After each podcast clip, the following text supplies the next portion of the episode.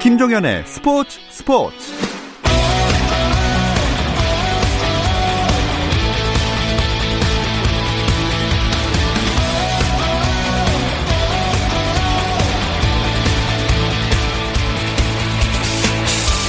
스포츠가 있는 저녁 어떠신가요? 아나운서 김종현입니다. 오늘 하루 스포츠계를 돌아보는 스포츠 타임라인으로 김종현의 스포츠 스포츠 출발합니다.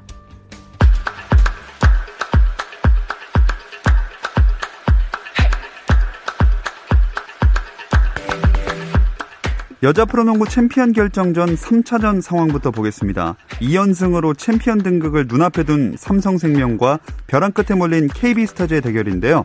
자, 4쿼터를 눈앞에 두고 있습니다. 현재 61대 49로 KB스타즈가 그 한 경기를 가져오는데 좀 더 앞선 상황입니다. KBL 프로농구에서는 안양 KGC 인삼공사와 서울 삼성이 만났습니다. KGC의 새 외국 선수 자레드 썰린저의 데뷔전으로 많은 관심을 모았던 경기인데요. 이 경기는 현재 4쿼터고요. 87대 78로 KGC가 리드하고 있습니다. 프로 배구 코트에서는 16일간 중단됐던 남자 배구가 재개됐습니다. 재개 첫 대결은 삼성화재 대 우리카드의 경기인데요. 방금 전에 3세트가 끝났는데 우리카드가 가져가면서 세트 스코어 2대 1을 만들었습니다. 코로나19 2주 자가격리에서 해제된 추신수가 SSG 랜더스의 연습 경기가 열린 사직 야구장에 합류했습니다. 팬들과 함께 수십 명의 취재진들이 모인 가운데 추신수는 SSG와 롯데 연습 경기가 끝난 뒤 등번호 17이 적힌 유니폼을 입고 선수단과 공식 상견례를 진행했는데요. 이 자리에서 추신수는 한국 프로야구에 경험하러 온 것이 아니라 한마음으로 뭉쳐서 이기러 왔다는 각오를 밝혔습니다.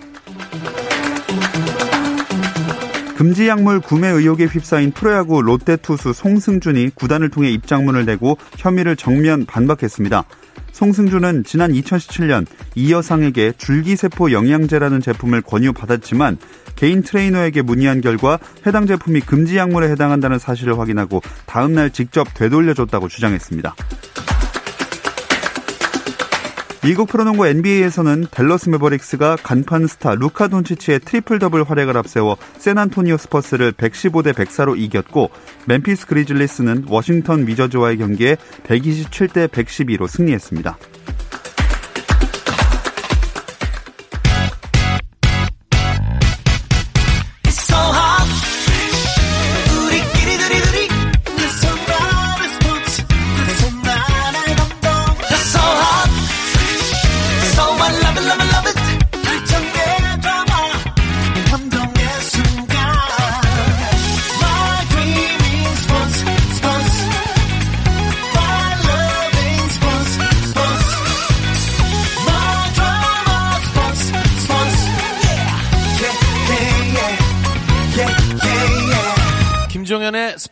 스포츠.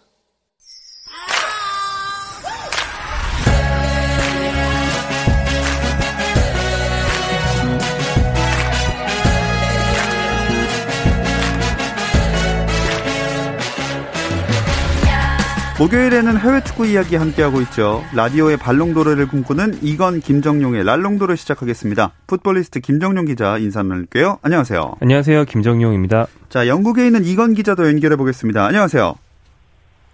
네, 안녕하세요. 이건입니다. 자, 어제 한일전 A매치 발표가 있었습니다. 유로파 차출 문제가 큰 관심을 모으고 있는데 이건 기자 관련해서 나온 얘기가 좀 있나요? 어, 일단 뭐 한일전은 3월 25일 어, 일본 요코하마에서 열리기로 이제 확정이 됐고요. 여기에 대해서 특히 이제 유로파 차출 문제에 대해서 많은 분들이 관심을 가지고 있는데 일단 이건 영국 현지에서는 손흥민 선수의 그 차출에 대한 이야기는 아직까지는 없습니다. 이게 어, A매치 기간이 3월 22일부터 시작이기 때문에 시간이 좀 남아 있고요. 어, 그래서 영국 쪽에서는 뭐 전체적으로도 차출에 대한 이야기는 많지 않습니다. 다만 그 영국이 지정한 영국 정부가 지정한 코로나19 변이 바이러스 위험 국가 33개국이 있거든요. 여기에 한국이나 일본은 포함되지 않는데 어쨌든 이 위험 국가 33개국에 이제 다녀올 선수들의 자가격리 문제가 약간의 이슈로 떠오르고는 있습니다. 그렇지만 아직까지도 그 이슈가 그렇게 크지는 않습니다. 음. 일단 이 대표팀 경기가 너무 갑자기 정해진 거 아닙니까? 네, 그렇죠. 25일, 이번 달 25일입니다. 다음 달이 아니고요. 네, 25일 경기가 어제 발표됐으니까 확실히 갑작스럽죠. 게다가 코로나19 시국에는 그 방금 말한 것처럼 선수의 소속팀이 A매치 차출을 거부할 권한이 있거든요. 이미 일부 선수의 소속팀은 대한축구협회에 차출 거부 의사를 밝혔다고 하죠. 대표적으로 중국의 구단에서 뛰는 김민재, 손준호 선수는 차출이 어려운 걸로 전망이 되고 있습니다. 뭐 이런 것처럼 선수단 명단 짜기도 어려울 것이고 또 방역 대책도 좀 부랴부랴 만들어야 되고 좀 부랴부랴 할 게 많은 상황이 되어버렸죠. 네. 이 손흥민 선수의 차출도 뭐 팀 내 상황 고려했을 때 현실적으로 쉽지 않아 보이긴 하거든요. 네, 어, 토트넘 입장에서는 일단은 그 손흥민 선수의 차출을 아마 거부하고 싶을 겁니다. 지금 손흥민 선수 계속 뛰고 있고 이런 상황에서 3월 A매치 이 기간 2주 정도의 기간은 휴식을 이제 취하게 된다면 손흥민 선수의 체력도 회복을 하고 토트넘 입장에서도 어, 공격력 회복에 상당히 큰 어, 힘이 될 수 있을 겁니다. 이제 다만 이 토트넘이 거부할 방법이 차출을 거부할 방법이 쉽지가 않습니다. 어, 피파가 이 코로나19 시국 때문에 어, 대표팀 경기에 다녀온 이제 다음에 그 해당 선수가 자가격리 5일 이상 해야 되면 해야 한다면 차출을 거부할 수 있다라는 특별 규정을 만들어 놓긴 했거든요. 그리고 이제 영국이 어, 이제 1월 달부터 모든 해외 입국자에 대해서 10일간의 자가격리를 의무로 하게는 했습니다. 근데 이제 문제가 축구 선수 등 그 엘리트 스포츠인에 대해서는 귀국 직후에 바로 코로나 검사를 받아서 음성이 나오면 자가격리 해제를 할 수 있게 만든 그 특별 규정이 있습니다. 대한축구협회 입장에서는 이 규정을 활용을 하게 되면 5일 이상의 자가격리 할 필요가 없어지니까 토트넘 니네는 그 이제 차출을 거부할 수 없다라고 이야기를 할 것이고요. 어, 그것 때문에 토트넘 입장에서는 차출을 거부할 명분이 사라지는 거죠. 이제 다만 이 3월 25일에 열릴 한일전에 관중들이 들어온다면 이야기가 달라지는데 음. 이 영국 정부가 만든 자가격리 면제 특별 규정은 무관중 경기에 한해서 가능하기 때문에 관중들이 들어오면 그거를 발효시킬 수가 없거든요. 그렇기 때문에 어, 한일전이 만약에 무관중으로 진행된다면 토트넘은 손흥민 선수를 보내야 되고 관중이 들어온다면 토트넘은 손흥민 선수를 보내지 않아도 되는 그런 상황입니다. 네. 자, 토트넘 입장에선 이걸 정말 초미의 관심사로 지켜볼 것 같은 게 요새 케인이랑 손흥민 선수 이 합작해서 만들어낸 득점이 워낙 많지 않습니까? 네, 손흥민과 케인 선수가 이번 시즌 합작골, 즉 둘 중에 한 명이 다른 선수에게 어시스트를 해서 나온 골이 14골인데 이게 프리미어리그 한 시즌 최다 기록입니다. 예. 케인 선수가 손흥민 선수에게 9개의 도움을 줬고요. 손흥민 선수는 케인 선수에게 가장 최근 한 개까지 5개의 도움을 줬습니다. 과거에 이 기록을 보유하고 있던 게 그 전설적인 공격수인 앨런 시어러와 크리스 서튼 두 공격수가 블랙번 로버스에서 결성했던 콤비였는데요. 네. 두 선수 머리 글자가 S라서 SAS 어, 이게 영국 특수부대 이름인데 음. 그걸 딴 콤비로 불렸던 전설적인 듀오거든요. 그리고 이 블랙번 로버스가 지금 2부 팀이라서 실감이 안 될 수 있는데 당시 블랙번은 이 콤비로 우승했습니다. 프리미어리그 음. 우승. 프리미어리그 우승을 이끌 정도의 듀오다. 뭐 대충 손흥민과 케인이 그 정도의 위력이라고 보시면 되겠죠. 네. 이게 EPL 통산으로 따져도 상위권이잖아요.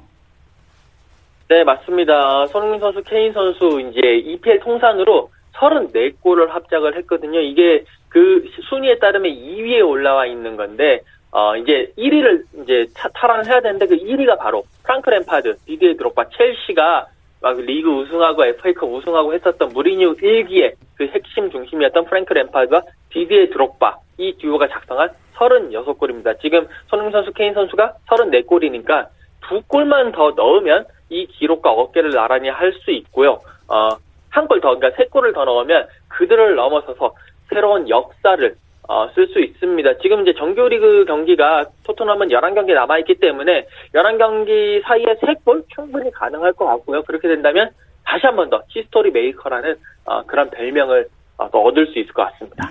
기록 경신이야 시간 문제인 걸로 보이고요. 다만 손흥민 선수가 요새 그 득점은 좀 주춤하네요. 네, 손흥민 선수가 최근 4경기에서 골이 하나도 없고요.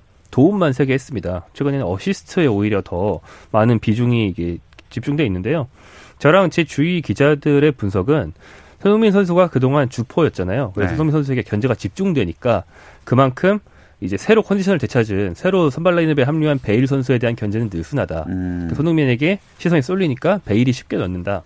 그러니까 앞으로 베일 선수가 지금 좋은 활약을 보이고 있어서 베일에게도 수비가 몰리면 손흥민이 또 편하게 골을 넣을 때가 언젠간 오지 않겠느냐 이런 건데 음. 단적인 예가 최근에 손흥민 선수가 벌리를 상대로 도움을 두 개 했어요. 네. 벌리가 지난 시즌에 손흥민 선수에게 푸스카스 상을 안겨준 그 골의 그 희생양이었잖아요. 그렇죠. 달리 말하면 피파 시상식에서 손흥민 선수에게 추풍 낙엽으로 떨어지는 그 모습이 전 세계에 보여주는 그런 망신을 당했단 말이에요. 예. 그래서 그런지 번리 선수들이 손흥민 선수를 정말 집중 마크하고 나머지에 음. 대한 마크는 좀 허술해지는 모습을 보였거든요.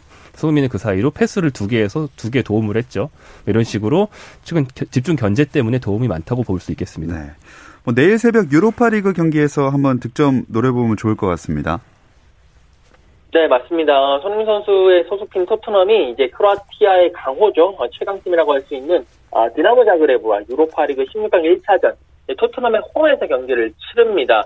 어, 일단 그 디나모 자그레브가 토트넘보다 객관적인 전력에서는 한 반수나 한 수 아래 그리고 토트넘 홈에서 경기를 치르기 때문에 어, 분명히 손흥민 선수가 출전만 한다면 어, 그 득점을 할 수 있는 기회를 충분히 얻을 수 있을 것 같고요. 다만 이제 뭐 출전을 하지, 할까 하지 않을까 여부에 대해서는 여기서도 의견이 분분하긴 분분한데 그래도 유로파리그 벌써 16강 레벨까지 왔기 때문에 토트넘으로서도 최고의 전력을 내세워야 되고요. 어, 그렇기 때문에 공격적으로 나오기 위해서는 어, 손흥민 선수를 선발로 내세우고 그리고 손흥민 선수에게도 어, 득점을 할 수 있는 기회가 조금 더 많이 나오지 않을까라는 생각입니다. 뭐 이건 기자도 말씀해 주셨지만 토트넘의 승리가 조금 더 가까워 보이긴 해요. 네, 그렇죠. 근데 이건 기자도 토트넘이 한 반수나 한 수 정도만 앞서지 아- 압도적인 격차라고 말씀 안 하셨잖아요. 그게 이 팀이 크로아티아 최강팀이기도 하고 한 최근 2, 3년 정도를 보면 상승세에 있습니다. 네. 일단 우리에게 굉장히 익숙한 선수가 한 명 있는데 K리그의 전남과 울산에서 뛰었던 그 당시 등록명이 오르샤였던 선수가 본명인 그 밀로스 오르시치로 뛰고 있고요. 어, 지지난 시즌에는 유로파리그 16강에서 강호 벤피카와 1승 1패를 거뒀고 음. 지난 시즌에는 챔피언스리그 조별리그에서 뭐 탈락은 했습니다만 1승 2무 3패로 괜찮은 성적을 냈습니다. 그러니까 방심할 수 있는 상대는 아닙니다. 네. 자, 그나저나 이 리그를 보면 토트넘이 팀 순위를 승리를 좀 거뒀는데도 끌어올리질 못하고 있어요. 네, 어, 토트넘의 지금 현 상황에서 승점이 승점 45, 7위입니다. 어, 근데 이제 이 정도 되면 계속 연승도 달렸기 때문에 어느 정도 한 4위권이나 5위권까지 올라갈 수 있을 것 같은데 지금 이 전체 순위를 보게 되면 따박따박 붙어 있습니다. 이제 뭐 맨시티는 승점 68이기 때문에 이미 멀리 가버렸고 토트넘 입장에서 11경기 남았는데 현실적으로 지금 경쟁해야 되는 선이 지금 4위를 차지하고 있는 첼시 4, 5, 6, 7, 8, 그 정도 위치에서 경쟁을 하고 있는데요. 토트넘이 45점으로 7위, 이제 4위가 첼시 승점 50입니다. 토트넘과 5점 차이가 나고요. 웨스트햄이 승점 48로 5위, 에버튼이 승점 46으로 6입니다. 그렇기 때문에 어, 토트넘이 계속 경기를 이겨도 한번 이기고 그 위에 있는 팀들이 지면 확 올라갈 수 있- 있는 상황이거든요. 다만 토트넘이 승리를 했을 때 첼시도 이기고 웨스트햄도 이기고 에버튼도 이기고 이러면서 같이 동반 상승을 하기 때문에 좀처럼 위와 그 격차는 뭐 1점, 2점 차인데 그들을 넘어서서 올라가기가 그렇게 쉽지만은 않은 그런 음. 상황입니다. 자, 토트넘이 그렇게 현재 7위에 머물러 있고요. 근데 그 한 단계 밑으로 내려가서 8위를 보면 예상외로 리버풀이 있네요. 네, 리버풀이 부진이 정말 극도로 심각하죠. 특히 홈에서는 무려 6연패. 예. 홈에서 6연패라는 건 정말 리버풀의 위상을 생각하면 말도 안 되는 부진입니다. 한때 선두권이었다가 이 부진 때문에 현재 8위로 추락했고요. 뭐 전력을 떠나서 뭐 부상, 뭐 공백 뭐 여러 가지 말이 있었지만 사실 겨울 이적 시장에서 그 부상 공백이 있었던 센터백 자리에 보강도 했고 네. 나름대로 최선을 다했거든요. 근데 전력을 떠나서 무기력증에 빠진 모습이 많이 보이고 있습니다. 음. 자, 그나저나 선두 맨시티 독주는 뭐 계속되고 있습니다만 그 연승은 깨졌어요. 맨유가 깼네요. 네, 어, 이곳 시간으로 이제 7일 오후 한국 시간으로는 8일 새벽에 아, 맨시티의 홈구장인 에티하드 스타디움에서 맨체스터 유나이티드와 이제 맨체스터 더비를 벌였거든요. 이 경기에서 맨시티가 맨유에게 두 골을 내주면서 0대 2로 지고 말았습니다. 이제 경기 시작하자마자 페널티킥을 내주면서 한 골을 먼저 허용을 했고요. 근데 후반 또 초반에 후반 5분에 루크 쇼에게 쐐기골까지 이제 허용을 하면서 0대 2로 졌는데 맨시티가 물론 이제 계속 선- 이제 선두는 독주를 하고 있습니다만 관심의 초점이 바로 공식 경기 그 연승 기록이었거든요. 이게 이 경기 전까지 21연승을 달렸습니다. 어, 2000년 이후에 가장 긴 연승을 거둔 팀 순위 3위까지 올라갔거든요. 1위가 바이에른 뮌헨 23연승이었고 2위가 레알 마드리드 22연승이었고 그래서 이제 맨시티가 21연승을 했으니까 요 맨유만 잘 넘기면 바이에른 미넨까지 넘어서서 최고의 팀으로 올라갈 수 있을 것이다라고 예상을 했는데 결국 맨유에게 지면서 그 기록은 깨졌고요. 그래도 맨시티는 어, 사우스햄튼과의 어제 열린 경기였는데 사우스햄튼과의 경기에서 5대 2로 승리를 하면서 그래도 우리가 연승은 실패했지만 연패는 없다라는 그런 뜻을 만방에 이렇게 음. 다 알렸습니다.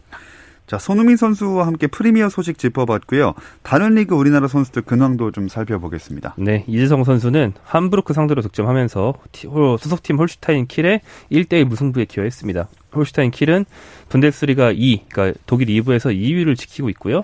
1위와 2위까지 자동 승격하기 때문에 지금 순위를 사수하는 게 중요합니다. 독일의 프라이부르크에는 권창훈과 정우영 두 명이 뛰고 있는데요. 권창훈 선수가 늘 부상 중이었는데 최근 KBS와 가진 인터뷰에서 부상이 다 나았다고 음, 다음 경기부터 뛰고 싶다고 했고요. 정우영 선수는 그 소속팀의 공식 매거진에 인터뷰가 실렸는데 나 권창훈 황희찬 이렇게 독일파 세 명이 있는 그 메신저 한국식 메신저 방이 있다 네. 얘기를 한다 이렇게 얘기를 했어요. 그러니까 현지에서 그 인터뷰어가 아 그러면 셋이 친구냐 이렇게 물어보니까 아, 아니다. 한국에서 이 정도의 나이 차는 굉장히 깍듯한 사이이기 때문에 나는 그들과 친구가 될 수 없다. 예를 다해야 된다 이렇게 위계 질서를 널리 전파했고 네. 그래서 그 현지 그 인터뷰어가 다시 아 그러면 프라이부르크에 있는 그 독일 선수들 얘들도 권창훈이랑 동갑인데 깍듯하게 하냐 그러니까 아니 걔네들은 친구지 이렇게 대답을 했습니다. 네. 뭐 그때그때 달라지는 것 같습니다. 어, 라이프치 황희찬 선수는 오늘 챔피언스리그 경기에 나섰는데요. 이 이야기 잠시 쉬었다 와서 나눠보겠습니다.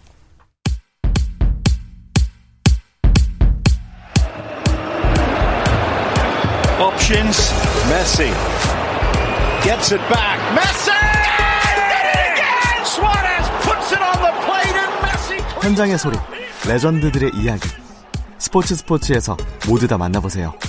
김종현의 스포츠 스포츠. 해외 축구 이야기 나누는 라디오의 발롱도르 이건 김정용의 랄롱도르 듣고 계시고요. 풋볼리스트 김정용 기자, 영국의 이건 축구 전문 기자와 함께하고 있습니다. 황희찬 선수가 리버풀과의 챔피언스리그에 모습을 보였어요. 네, 어, 오늘 새벽이었습니다. 리버풀이 어, RB 라이프치히를 2대 0으로 꺾으면서 1, 2차전 모두 승리해서 8강에 진출했습니다. 조금 전에 리버풀이 홈에서 약하다고 말씀드렸죠. 이게 예. 원래 리버풀 홈 경기 일정이었는데 독일 팀들이 그 코로나19가 창궐하는 잉글랜드 원정을 거부하면서 음. 중립국인 헝가리의 부다페스트에서 열렸어요. 홈을 떠난 리버풀 귀신같이 홈 부진을 털어내면서 라이프치히를 잡아내서 네. 8강에 올랐고요. 황희찬 선수의 어, 상태를 보면 황희찬 선수는 교체 투입돼서 약 30분 동안 뛰었고요. 어시스트가 될 뻔한 아주 좋은 크로스를 했는데 음. 동료 공격수 쇠를로트의 헤딩이 골대에 맞으면서 아쉽게 도움 기록은 무산됐습니다.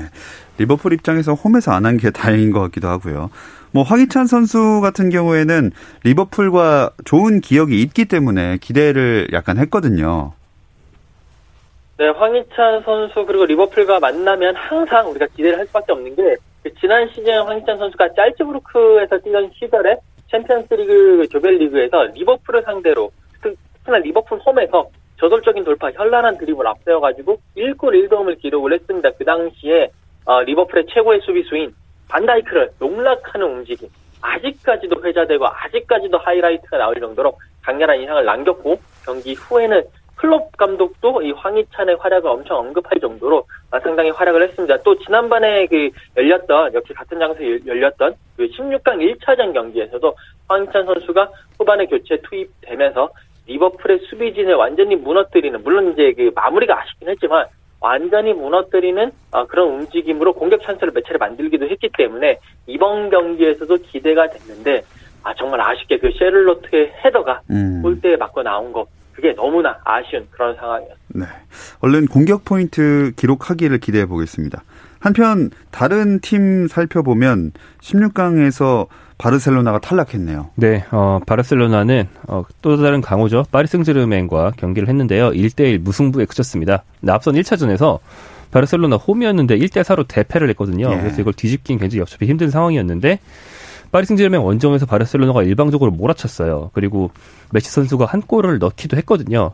그런데 메시 선수가 결정적인 페널티킥을 어, 찼는데 케일러 나바스 골키퍼에게 막혔고 음. 그 다음에 그리즈만, 뎀벨레 등의 동료 공격수들이 정말 무수한 기회를 다 놓치면서 결국에는 무승부에 그쳤고 탈락했습니다. 음. 여기서 파리 생제르맹 음바페는 페널티킥을 실수하지 않았네요. 네, 어, 음바페는 어, 이번 시즌 프리, 어, 챔피언스리그 여섯 번째 골을 넣은 건데요. 챔피언스리그 통산 25골입니다. 어, 22세 80일에 25골을 넣으면서 메시가 가지고 있던 최연소 25골 기록을 깼고요. 어. 그런데 이거는 아마 곧 더 어린 엘링 혼란에게 깨질 것이 거의 확실시 되고 있습니다. 예, 혼란 선수의 득점 기세도 굉장히 무섭습니다. 어, 크리스티아노 호날두 선수가 있는 유벤투스도 어제 또 탈락했어요. 네, 어, 하루 전에 열렸던 그 포르 투와 그리고 유벤투스와의 경기에서 이제 포르투가 물론 졌습니다만 어, 1, 2차전 합계 3대 3이 됐고 포르투가 유벤투스 홈에서 골을 더 많이 넣었기 때문에 그 원정 다득점 그 우선 원칙에 따라서 포르투가 유벤투스를 누르고 8강에 올라갔습니다. 이것으로 이제 올 시즌 챔피언스리그 8강은요 메시와 호날두가 없는 그런 상태에서 치러지게 됐는데 어, 챔스 8강에 메시, 호날두 둘 중에 아무도 없는 이 경우는 2004-2005 시즌 이후에 처음이다. 15년 만에 처음이다. 라는 보도들이 나오고 있고 어, 이렇게 보면서 세계 축구를 주름 잡았던 이 메시와 호날두, 메날두의 시대도 정말 서서히 막을 내리는 분위기다라고 보실 수가 있겠습니다. 음. 한국에서도 이 메날두 없는 유럽 챔피언스 리그에 대한 기사들이 많이 나오고 있는데 유럽 현지 반응은 좀 어떻습니까? 어, 일단 다들 시간의 흐름은 어쩔 수가 없구나 라는 반응이고요. 이제 뭐 영국 언론 같은 경우에는 자기네들 그 리버풀이 올라간 거를 집중적으로 실으면서 그 뒷편에 한켠에 어, 메시도 이제 어, 이제 나이를 먹는구나 라는 식의 어, 그런 기사들도 어, 올리고 있습니다. 뭐 축구 팬들 같은 경우에도요. 오랫동안 봤기 때문에 스타들이 어, 나타났다가 사라지고 나타났다가 사라지고 하는 것이 일상적인 흐름이다. 자연스러운 흐름이다. 라고 이제 반응을 보이고 있고 메시와 호날두가 빠진 자리는 결국에는 은바페 그리고 혼란이 아마 차지할 것이다. 라는 생각을 다들 가지고 있습니다. 음. 말씀하신 그 은바페와 혼란 중에 은바페는 아까 짚어봤고요. 혼란 얘기를 다시 해보겠습니다. 이 도르트문트 8강으로 이끈 이 멀티골 아주 대단했어요. 네, 혼란 선수가 어, 세비야와 16강에 1, 2차전을 가졌는데 1차전 당시에 혼란의 2골 1도움으로 3대 1로 이겼거든요. 예. 이번 2차전도 혼란이 두 골을 넣으면서 2대 2였습니다. 세비야를 누르고 8강에 진출했는데 쉽게 말해서 도르트문트는 혼란 혼자 다 한 거죠. 음. 네. 이번 시즌 챔피언스리그 6경기에서 무려 10골을 넣으면서 2위와 격차를 많이 벌린 득점 단독 선두를 달리고 있고요. 네. 또 온갖 최연소, 최다 기록은 다 깨고 있는데요. 현재 최연소 20골입니다. 또 최소 경기 20골이기도 하고 대회 최초 4경기 연속 멀티골도 기록했고요. 또 노르웨이 선수 사상 챔피언스리그 최다골 기록도 경신했는데 기존 기록 보유자는 현재 메뉴 감독인 솔샤르였습니다. 음. 자, 언, 언제까지 이 기록을 만들어 나갈 수 있을지 기대가 됩니다. 하지만 메시와 호날두는 아까 말씀드린 대로 일찍 챔스 무대에서 퇴장하게 됐고요. 근데 그래서 리버풀이 챔피언스리그 우승에 대한 희망 회로를 돌리고 있다. 이게 무슨 얘기죠? 이 영국 매체인 리버풀 에코, 그러니까 리버풀의 지역지에서 어, 기사를 썼는데 아무래도 리버풀 지역지다 보니까 팔은 리버풀 쪽으로 굽을 수밖에 없거든요. 어, 메시와 호날두가 떨어지면서 바르셀로나와 유벤투스, 그러니까 리버풀이 이제 더 이상 8강이나 4강 올라가면서 바르셀로나 아니면 유벤투스와 만날 일은 없다. 그렇기 때문에 지금 뭐 리그에서 상황이 좋지 않은데 어, 현 상황에서 노릴 수 있는 우승컵은 챔피언스 리그밖에 없다. 바르셀로나 유벤투스 없으면 우리가 충분히 가능하지 않겠느냐라는 취지의 기사를 써서 많은 이제 리버풀 팬들을 제외한 많은 다른 팬들이 조금 웃고 있는 그런 상황입니다. 네, 행복회로 과부하인데요. 소화기 비치해야 될 것 같은데요. 네. 아, 남은 팀들이 뭐 어마어마한데, 네, 뭐 결과는 나와봐야 알겠죠. 어쨌든 근데 그러면 그 이렇게 된 김에 리그는 접고 챔피언스 리그 집중하는 전략을 펴면 되지 않겠습니까? 어, 뭐, 뭐, 그럴 수도 있습니다. 왜냐면 지금 프리미어리그 팀들 같은 경우에는 그 리버풀의 모든 패턴이라든지 리버풀 선수를 너무 잘 알기 때문에 계속 어, 리버풀이 프리미어리그 팀과 맞대결하면 계속 동네북 신세가 되고 있는 상황이고요. 반면에 챔피언스리그 팀들은 아무래도 리버풀의 스타일에 적응하기 쉽지 않기 때문에 그쪽에서 어, 리버풀이 뭔가 돌파구를 마련할 수 있습니다. 여기에 다음 시즌 또 챔피언스 리그에 나서려면 어, 올 시즌 리그에서 4위 안에 들어가야 되는데 그게 조금 그렇게 쉽지만은 않은 상황이군요. 그것보다는 한 방 딱 챔피언스 리그 우승하면 다음 시즌 또 나갈 수 있기 때문에 그 한 방을 노리는 것도 리버풀 입장에서는 차라리 나올 수 있는 도박이 아닌가라는 음. 생각입니다. 이번 시즌이 점점 뭐 아니면 도로 가고 있는 리버풀입니다. 이렇게 8강 팀 중에 절반은 가려졌고 나머지 4팀은 다음 주에 결정되는 거죠? 네, 어, 다음 주 일정을 간단하게 살펴봐 드리겠습니다. 맨체스터 시티가 독일의 보루시아 묀헨글라트바흐를 상대합니다. 1차전에서 2대 0으로 이긴 맨시티가 좀 유리하다고 볼 수 있겠고요. 바이에른 뮌헨은 어, 이탈리아의 라치오를 상대하는데요. 역시 전력 차가 좀 있는 데다가 바이에른 뮌헨이 1차전에서 4대 1로 크게 승리한 상태라 음. 역시 유리합니다. 그리고 첼시는 아틀레티코 마드리드를 상대하는데 첼시가 1차전에서 1대 0으로 이겼거든요. 아슬아슬한 차이죠. 그런데 2차전이 또 첼시 홈에서 열립니다. 이쪽도 뭐 큰 격차는 아니지만 첼시가 더 유리하다. 또 네. 첼시 측은 워낙 상승세기도 하고요. 그렇게 볼 수 있겠죠. 마지막으로 아탈란타와 레알 마드리드, 이제 이탈리아 팀과 스페인 팀의 대결이 남아 있는데요. 이건 최근 레알 마드리드의 경기력이 좋지 못하고 또 아탈란타는 작년 챔피언스리그 돌풍의 팀이기도 했고 그래서 가장 격차가 좀 적다고 봅니다. 레알 마드리드가 1차전에서 1대 0으로 이기긴 했는데 이 아탈란타가 일찌감치 퇴장 선수가 나온 불운 있었거든요. 이쪽도 레알이 우세하다고는 볼 수 있겠지만 그나마 격차는 가장 적, 적지 않나 볼 수 음. 있겠습니다.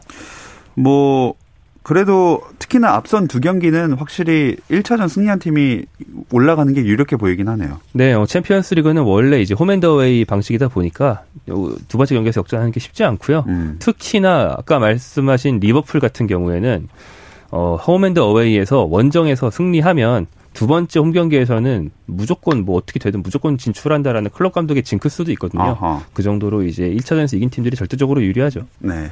이 그나저나 프리미어리그 팀들이 세 팀이나 8강에 올라갈 수도 있겠는데요. 네, 지금 뭐 리버풀이 확정을 했고 네, 다음 주에 첼시, 맨시티가 이제 경기를 가지는데 맨시티는 메넨글라드바우에게 1차전에서 2대 0으로 이겨서 어느 정도 수월해 보이는데 첼시에 대해서는 현지도 여전히 조심스럽습니다. 아탈, 아틀 레티코를 데리고 오긴 하지만 홈에서 경기를 하지만 아틀레티코가 그렇게 만만한 팀이 아니기 때문에 아직까지는 첼시는 올라갈 것이다라는 이렇게 확신하는 언론은 아직까지는 없어 보입니다. 음. 자, 주말 동안 이어질 유럽리그 주요 일정 짚으면서 마무리해 보겠습니다. 네, 어, 내일 새벽 토트넘 경기 유로파리그 있다고 말씀드렸는데 그거에 앞서 새벽 3시에는 메뉴와 AC 밀란의 유로파리그 최대 빅매치가 있습니다. 토요일로 가면 토요일 새벽 2시에 이재성 선수의 홀슈타인킬이 또 경기를 하고요. 새벽 5시에는 레반떼와 발렌시아의 지역 더비 경기가 있는데요. 이강인 선수의 선발 가능성이 아주 높습니다. 음. 그리고 월요일로 넘어가는 1시 반으로 바로 가볼게요. 어, 한- 월요일 출근해야 되긴 하지만 놓칠 수 없는 한 판이 있습니다. 아스널과 토트넘의 북런던 더비가 있고요. 예. 어, 손흥민 선수가 아스널 상대로 원체 강했기 때문에 더 기대가 되는 경기입니다.